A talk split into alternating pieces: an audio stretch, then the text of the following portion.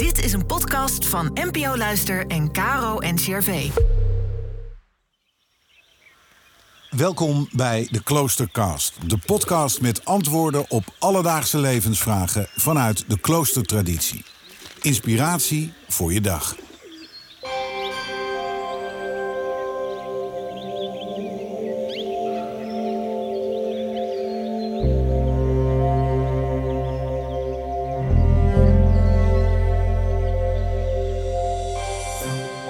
Is wachten verloren tijd? Een antwoord hierop horen we van zuster Hetty Berflo, karmelites in het Karmelklooster in Boksmeer. Deze orde leeft volgens de leefregels van de Karmel.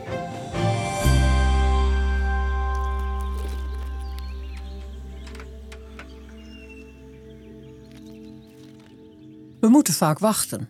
Bij het stoplicht, bij de tandarts, op de trein. Dat is lastig. Het kost ons onze o zo kostbare tijd. Soms moeten we wachten op de uitslag van een onderzoek, als we ziek zijn. Dan wordt het wachten spannender. Onze gezondheid staat op het spel. Maar hoe dan ook, we doen het niet graag, wachten. Het onderbreekt de vaart van mijn leven, het tast als het ware mijn vrijheid, mijn onafhankelijkheid aan. Anders is dat als je uitkijkt naar iets, in blijde verwachting. Als kind naar je verjaardag, nog drie nachtjes slapen, naar een feest, de vakantie. Dan noemen we het ook geen wachten, maar uitzien naar. Dan hebben we verwachtingen van wat ons te wachten staat.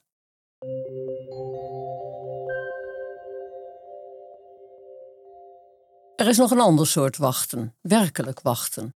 Als je niet weet hoe verder, niet weet wat er zal gebeuren, niet weet hoe de toekomst eruit zal zien, dan sta je met lege handen.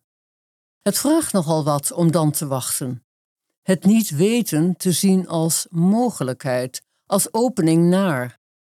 Wachten, bewust wachten, vraagt toevertrouwen. Vertrouwen in de kracht van het leven. Veel dingen, en vooral ook mensen, hebben de tijd nodig om te groeien, tot volheid, tot bloei te komen.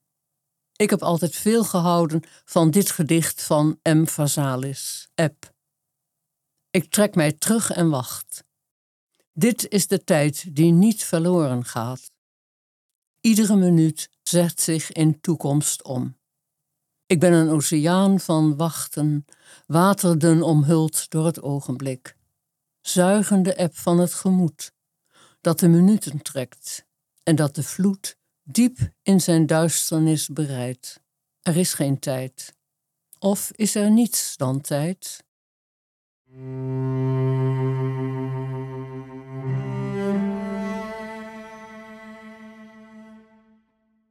Zeker in een periode waarin ik niet wist hoe ik verder moest, heb ik op deze zinnen vertrouwd. Dat de pijnlijke ervaring, het verdriet, de onmacht, wat het ook was, zich langzaam, langzaam tot humus mag vormen, vruchtbare grond mag worden. Wachten vraagt uithouden, overgave. Het gebied van het niet weten betreden, geen verwachtingen koesteren. Er is niemand die zal beweren dat dat makkelijk is. Een tijd van wachten is altijd ook omgeven met twijfel, met de vraag of je toch niet iets moet doen. Maar door iets te doen, kan juist dat wat er werkelijk geboren wil worden, wat ik nog niet ken, geblokkeerd worden. Dan zit mijn doen mij in de weg. De apostel Paulus zegt het zo: Wat geen oog heeft gezien en geen oor heeft gehoord, wat in geen mensenhart is opgekomen, heeft God bereid voor degenen die Hem liefhebben. Deze woorden uit de eerste brief aan de Corinthiërs van Paulus gaan ook al lang met mij mee. Ik weet immers niet wat de vloed in zijn duisternis bereidt, zoals Vasalis het zo mooi zegt. Langzaam, natuurlijk langzaam, heb ik geleerd daar steeds meer op te vertrouwen. En dan wordt het wachten steeds meer een uitzien. Uitzien naar dat wat voor mij bereid is. Ik had immers ook nooit kunnen denken dat ik nog eens, nu alweer 24 jaar geleden, in een klooster in zou treden. Zo kan het wachten groeien naar uitzien. Langzaam groeien tot een levenshouding. Om te leven in verwachting en ook steeds weer breekbaar leven in vertrouwen. Het is mooi dat het gedicht met die enkele zin eindigt, met een open mogelijkheid en de vraag: Er is geen tijd. Of is er niets dan tijd? Wij weten het niet.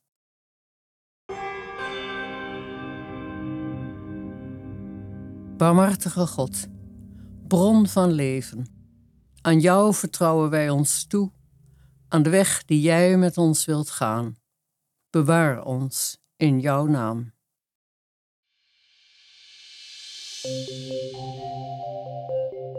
Morgen in een nieuwe Kloostercast geeft Norbertijn Joost Jansen antwoord op de vraag: hoe kun je bidden je leven lang volhouden?